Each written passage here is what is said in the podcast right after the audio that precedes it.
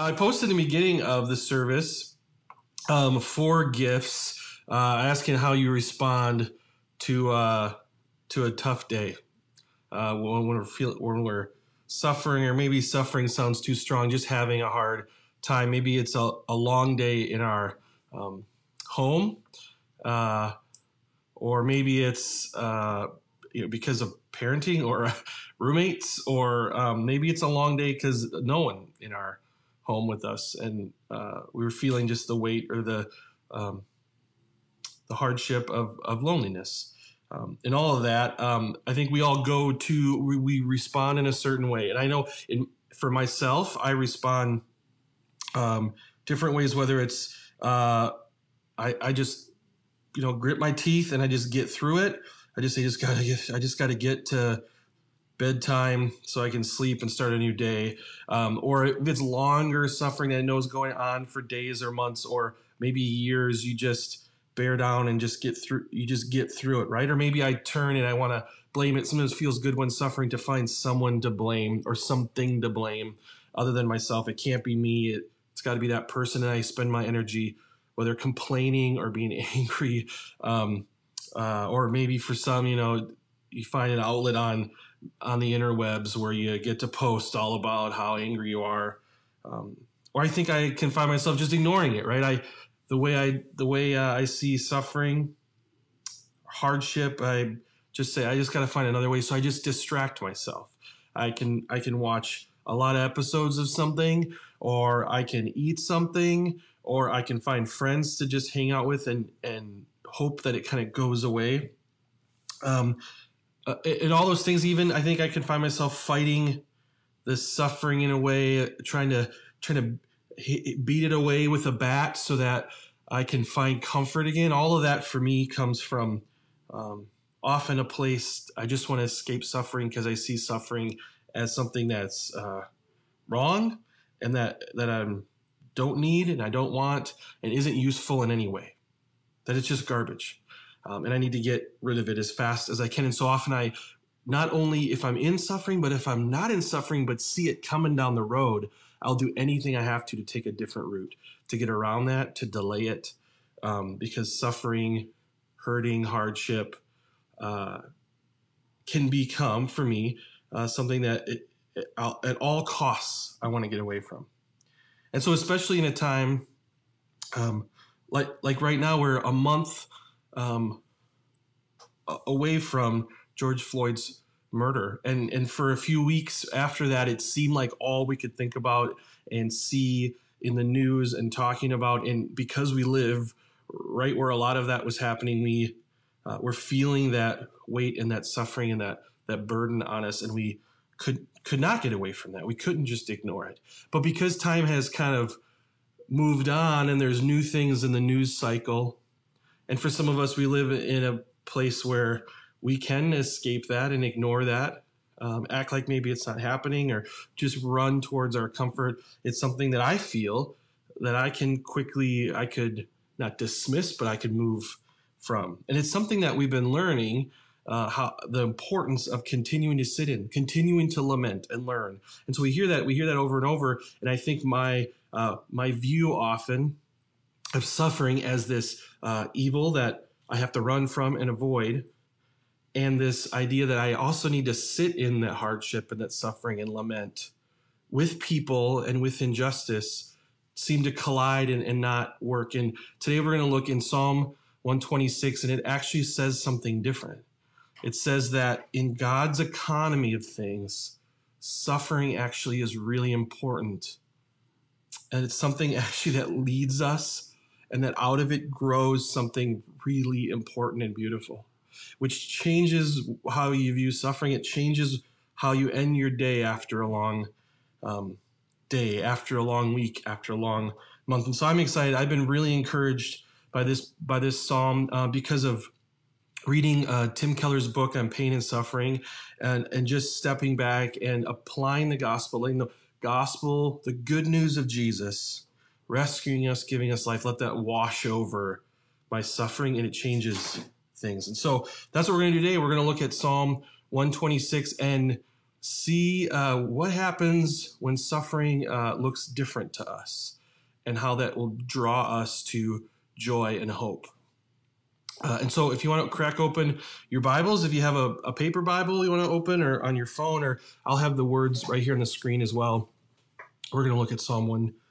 Um, this is a song of ascension, which is a song that was written um, they, that people believe was sung as people ascended up the hill to Jerusalem, that they would be singing this song, uh, which uh, also makes it, it helps even some of the language here to understand. It's a song people be singing about returning from being exiled away from home back to Jerusalem to home to this kind of center of their spiritual religious life. And so that's where Psalm 126 goes. We're going to just start um, right in the beginning here. When the Lord restored the fortunes of Zion, we were like those who dreamed. Our mouths were filled with laughter, our tongues with songs of joy. Then it was said among the nations, The Lord has done great things for them. The Lord has done great things for us, and we were filled with joy. We're going to stop there. Just in the first part, it's, it's just these verses. It's just these uh, six verses, which is which is a great little psalm. This starts with just saying, "Can you imagine people singing this as they walk back in? The Lord has restored the fortunes of Zion, of, of God's people, of uh, of his of his family, and He's restored them if you're marching back into your home, feeling away from home, and now back in home. You could be saying this, even they say it was like those who dreamed. It's almost like we're dreaming. This is so good. Our mouths are filled with laughter and our tongues with songs of joy. You can imagine the joy uh, and the thrill and just the crowds laughing and kids running, uh, like like a like a grand a cookout where everyone's just having fun and laughing and telling stories and being reminded of how God has restored them. This is this is this verse is really cool. This doesn't happen often. In fact, in Psalms, this next verse, this next line doesn't happen. Often we hear in Psalms, uh, it's saying the nations, the other people around are cursing God's people. Or we've actually read a few Psalms this summer that said, they said, Oh, where is your God? It says, then the nations say, Where is your God now? But instead, this one, this act of restoration must be so grand that it says, among the nations, the, the non believers, that not people necessarily in God's family yet, uh, that are looking uh, to them, they say, The Lord has done great things for them.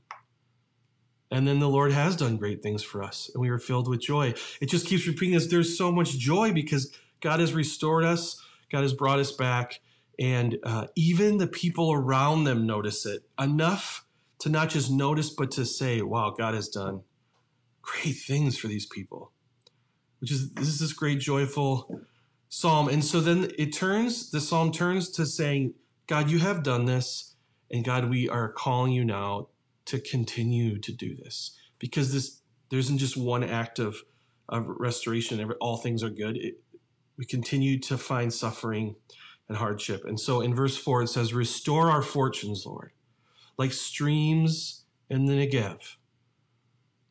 Those who sow with tears will reap with songs of joy.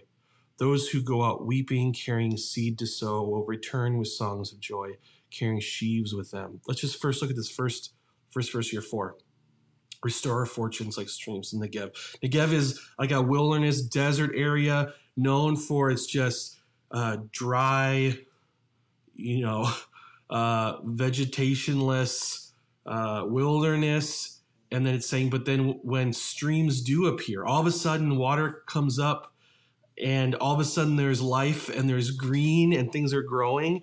You, that imagery, can you imagine that? So it's like we're desert, we're empty, we're dried up, and then these streams come in and bring us life. And it continues with the, the verses I really want us to think about today. Those who sow with tears will reap with songs of joy. Those who go out weeping, carrying seed to sow, will return with songs of joy, carrying the sheaves with them. We cannot, we can't lose this imagery here that we have. Do, do you see it? It's the idea is that we are planting seeds in the ground and they're growing something. And in this, the imagery we get are we're planting our tears. Uh, can you imagine? Tears are dripping from our eyes from our suffering, weeping, hardship. It lands in the dirt.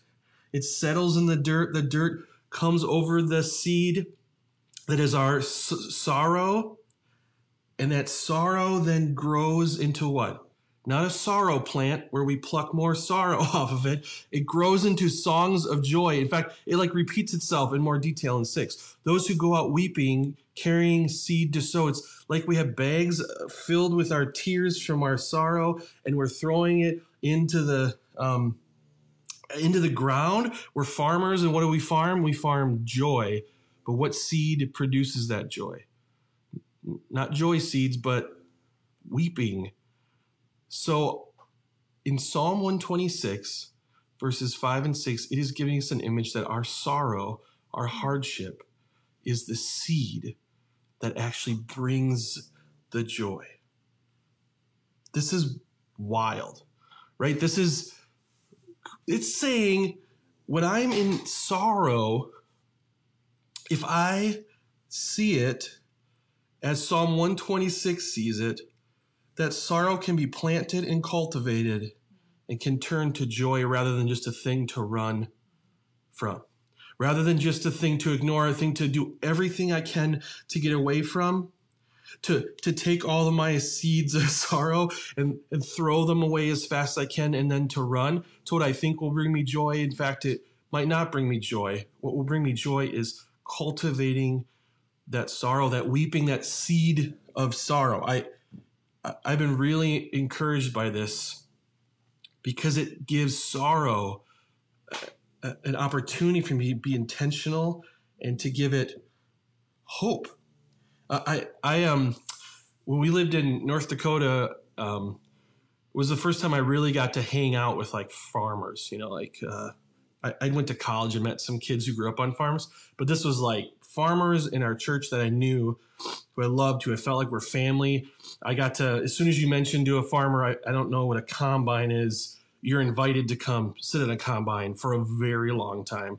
Um, you, all of a sudden, you, you, realize how much work goes into it. What so I, I, had an opportunity to sit with a friend who was a farmer, and I said, "Hey, I uh, I uh, am trying to grow some stuff, you know." And I thought I'd get some tips on my backyard garden, you know, just one row of plants. He's you know has thousand acres or whatever, and I said. Uh, he said, "Oh, so what happened?" I said, "Well, I got some seeds and I threw them threw them down there, you know, like on the ground and then they're just not growing. He said, well, I, okay, well, what have you been doing? Well, I, I got some seeds and I threw them on the ground and then they uh, aren't growing. I'd like tomatoes. I'd like to eat some tomatoes. Uh, he said, well, what did you, I mean, what are you doing to you know, cultivate it? And did you water it? No. Like God will water it with rain, right? Did, well, did you like work the soil with, well, I threw them on the soil and they just like dig down in and then they tomatoes pop up. No, how long ago did you? How long have you been waiting? You know, well, like a month. He's like, well, they're gone. They're the seeds are dead. They they're probably been eaten by birds already. Well, I didn't know I had to do stuff. I thought I'd just throw seeds on the ground, and then a month later I come back and I eat tasty cherry tomatoes till I'm sick, right? Or maybe I make a salsa with them. Um, you know, what, what are salsa tomatoes? Can I get some of those? I realized that I, uh, in that moment, uh, didn't know what it took to actually grow tomatoes. And I think today we're seeing in this psalm this opportunity we have to not just throw our sorrow out so that birds will take it or it will burn up or it will fly away, but to actually, what does it look like to cultivate our sorrow? What, what does that mean? What does it mean to do those things? Well, that's what I want us to get to. And I got something hopefully practical to help you assess that in your life as we end. And then we're going to sing and be reminded of what cultivates, um, what cultivates uh, our sorrow, our weeping seeds into joy. I think first, uh, it's important to think about what happens when I have sorrow and what I um, often I think want to do to cultivate a seed, which often leads to no tomatoes, right? It leads to to nothing. I think when I'm suffering, I can believe things that are not true about God, and so it's important for us to use the gospel to be the thing that works through our seeds. So I, I just want to look um, at a few more passages here that I think uh, illustrate that importance. So w- what it is is us working the gospel into our suffering. Because as we work the gospel into it, we cultivate those seeds, and those seeds begin to grow and begin to prosper, and actually joy comes up. Songs of joy says actually carrying sheaves with imagine armfuls of joy come from tears of suffering. So let's look at a few passages that just the remind us of the centrality of the gospel in this. Um, we're just going to chug through a few of these here that it was hard to narrow down which ones. These are so helpful. This is in 1 Corinthians 15. Now, brothers and sisters, I want to remind you of the gospel I preached to you. Um, this is Paul talking to the church in Corinth. He says, Let me remind you, though, of the gospel. You can't forget this, which you received and on which you have taken your stand. By this gospel you are saved. You hold firmly to the word I preached to you. Otherwise, you have believed in vain. If there's anything else we're using to cultivate our lives, uh, it's in vain. And he says this this is such a great passage in verse 3. For what I received, I pass on to you as first importance. Here's the first important thing.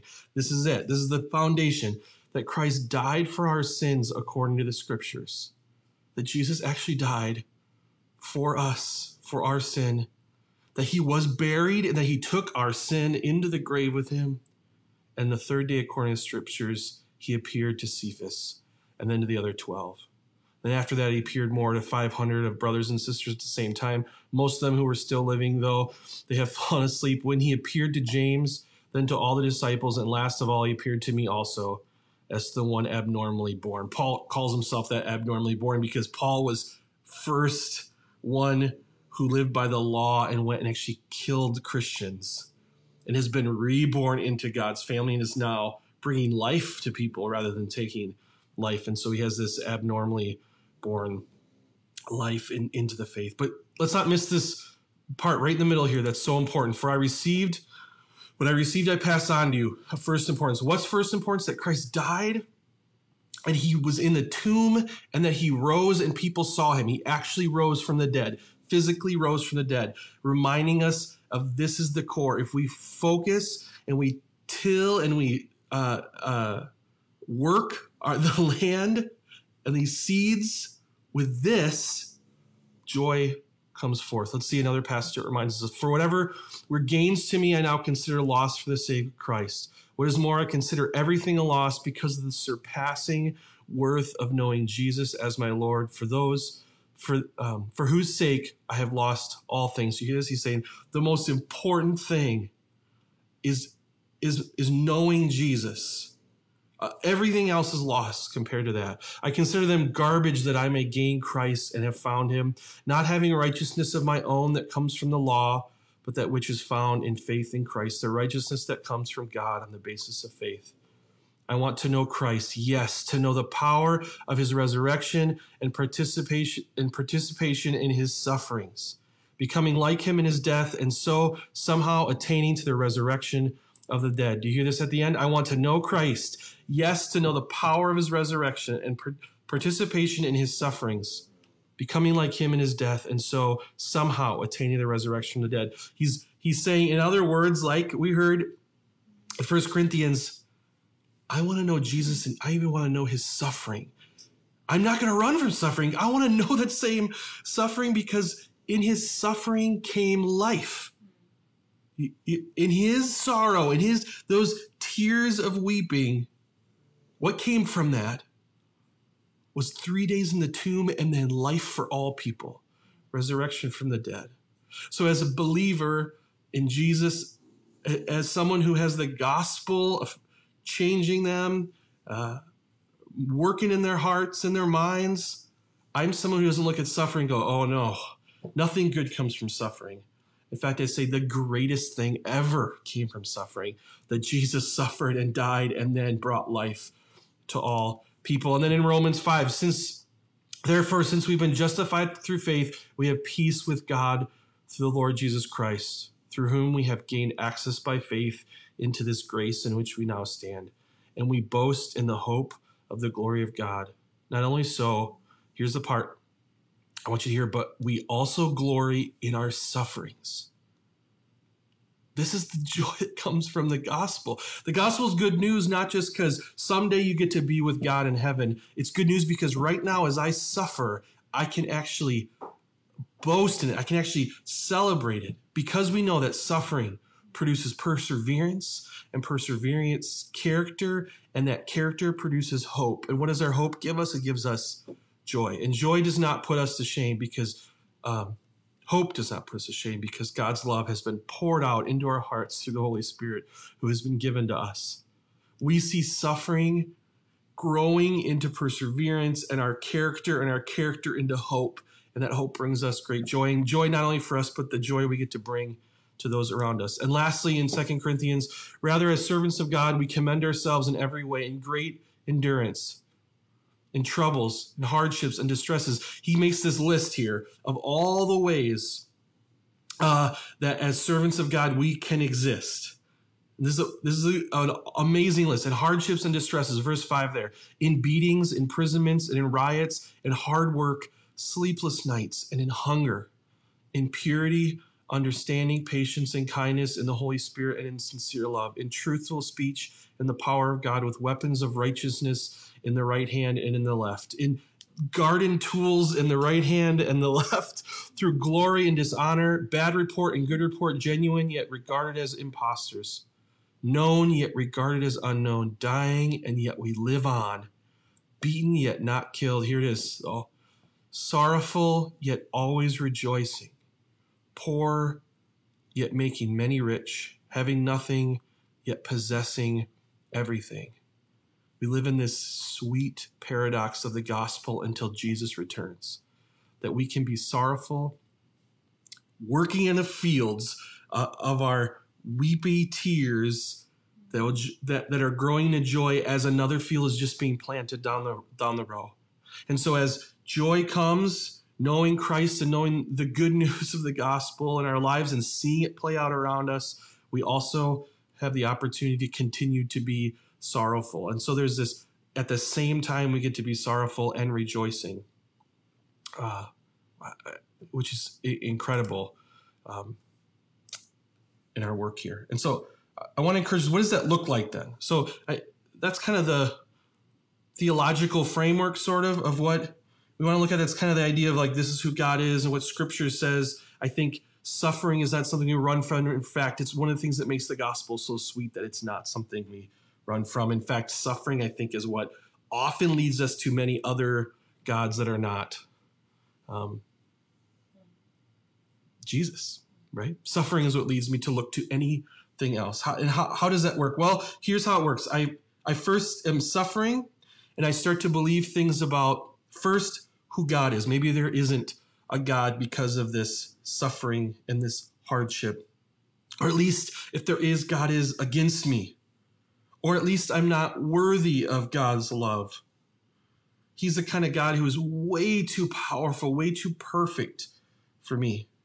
Or maybe I start feeling that I'm just broken. I'm total. I'm like a car that's been totaled and they decide to just tow me off to a junkyard where I'm going to sit and get rusty and eventually they're going to make me into one of those cubes. I don't know if that is really how that always works, but they're gonna make me into a cube, right? I'm just gonna be a chunk of broken metal somewhere because I'm broken and I'm gross and I'm unlovable.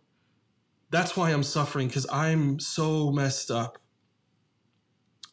Or maybe I'm suffering because people around me are so broken and they just hurt me over and over. And when I try to move towards a person, they hurt me.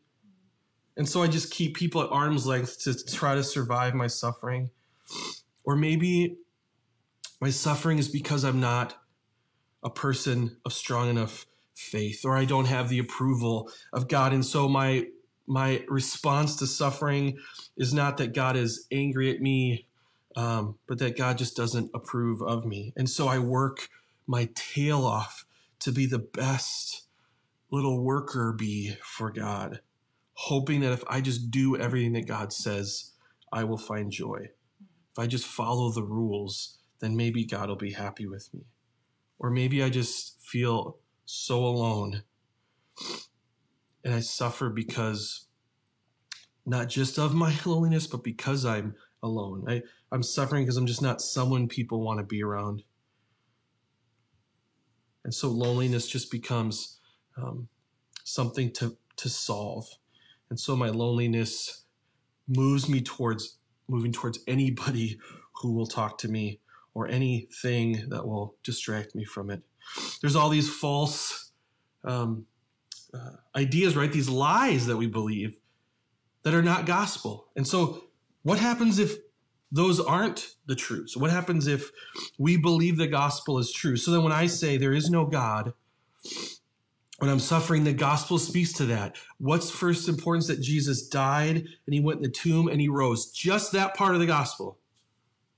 Just that part speaks to all of these things. Oh, there is a God and he actually loves us enough to come here. Is he against me? He is so for me that he's willing, even though he is perfect and doesn't deserve death, willing to come and suffer for me. What if you till that into the ground with your with your seed, remembering that God loves you so much and cares for you so much. In fact, he finds joy in coming and making you his child. And then we start believing that we're broken and we're totaled and messed up. And, and we say, I'm just a sinner.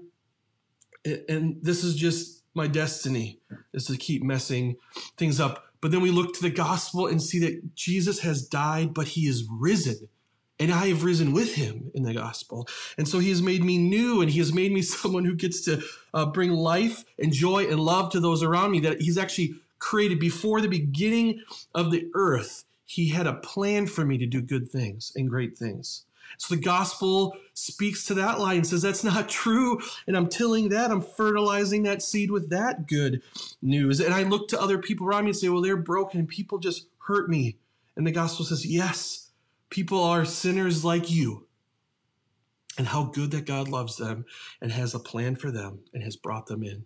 And it allows me to, instead of saying, oh, how can I use people around me or not use people around me? Instead, it changes my heart to just want to love people like God loves them. It changes me to say, even if people hurt me, I have the opportunity to love them and show them the love of Christ so that they would know the gospel and their weepy tears would turn into joy. And what about my laboring for God's approval?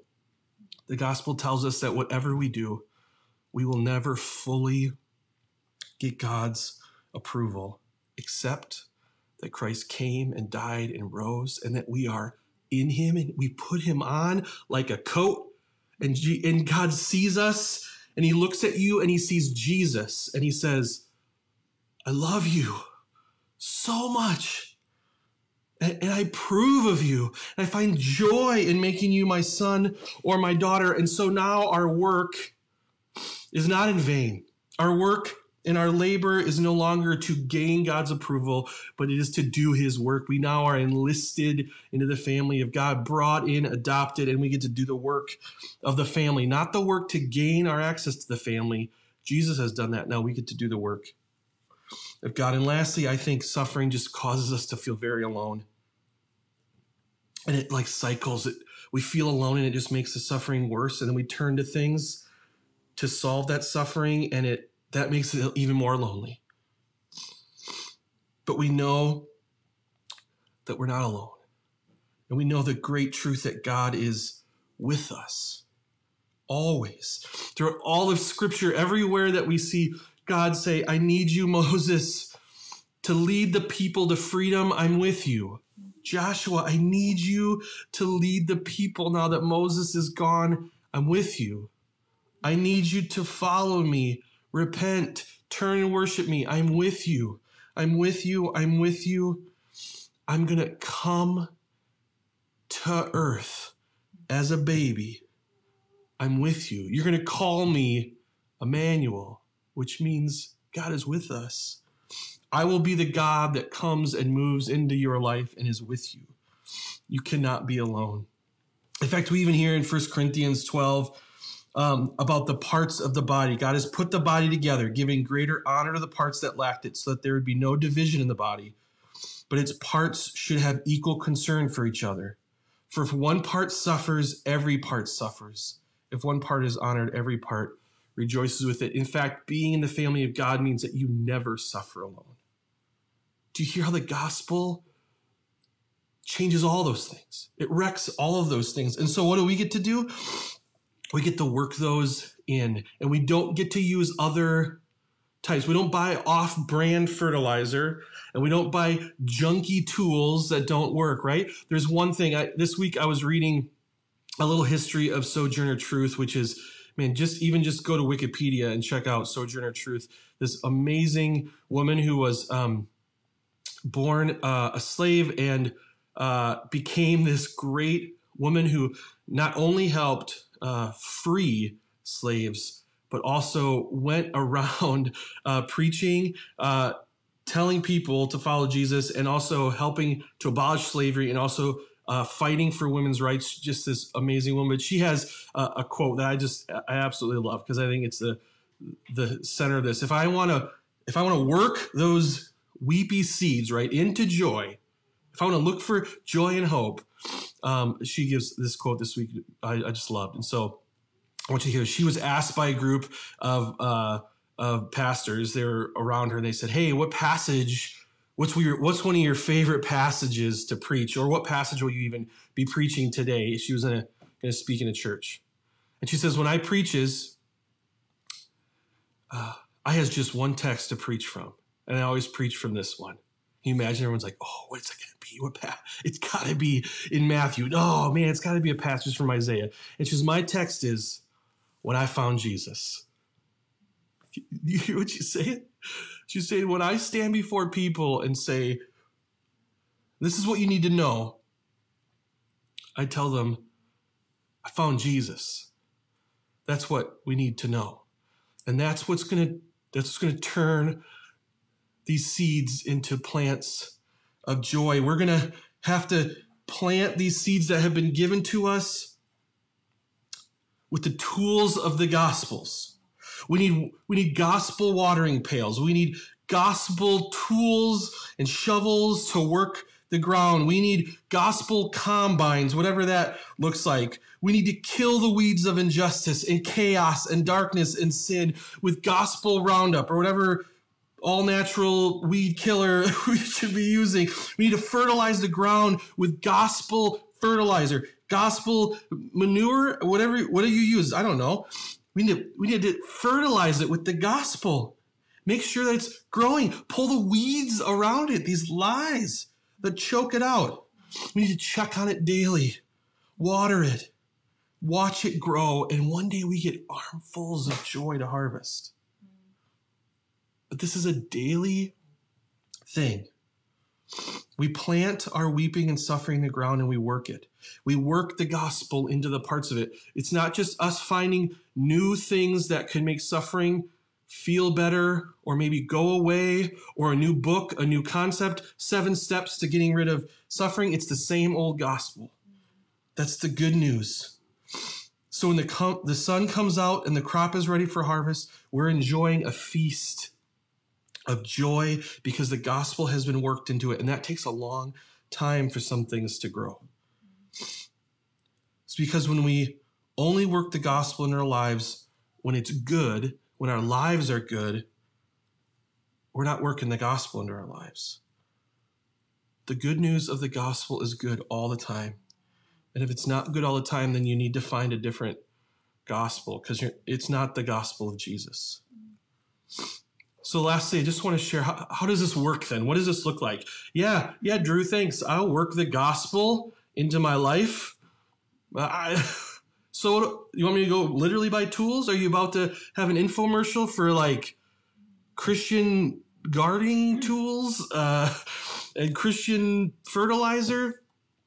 No, I don't even know how to do that. So I want to share three things. These are the three categories that often help me figure out uh, the places and the ways and maybe even a deficiency in my life of uh, of where the gospel is. Because I want us to be people who cultivate our suffering that and it would turn to joy because people around us are going to see that harvest and they're going to the nations are going to say how good is that God?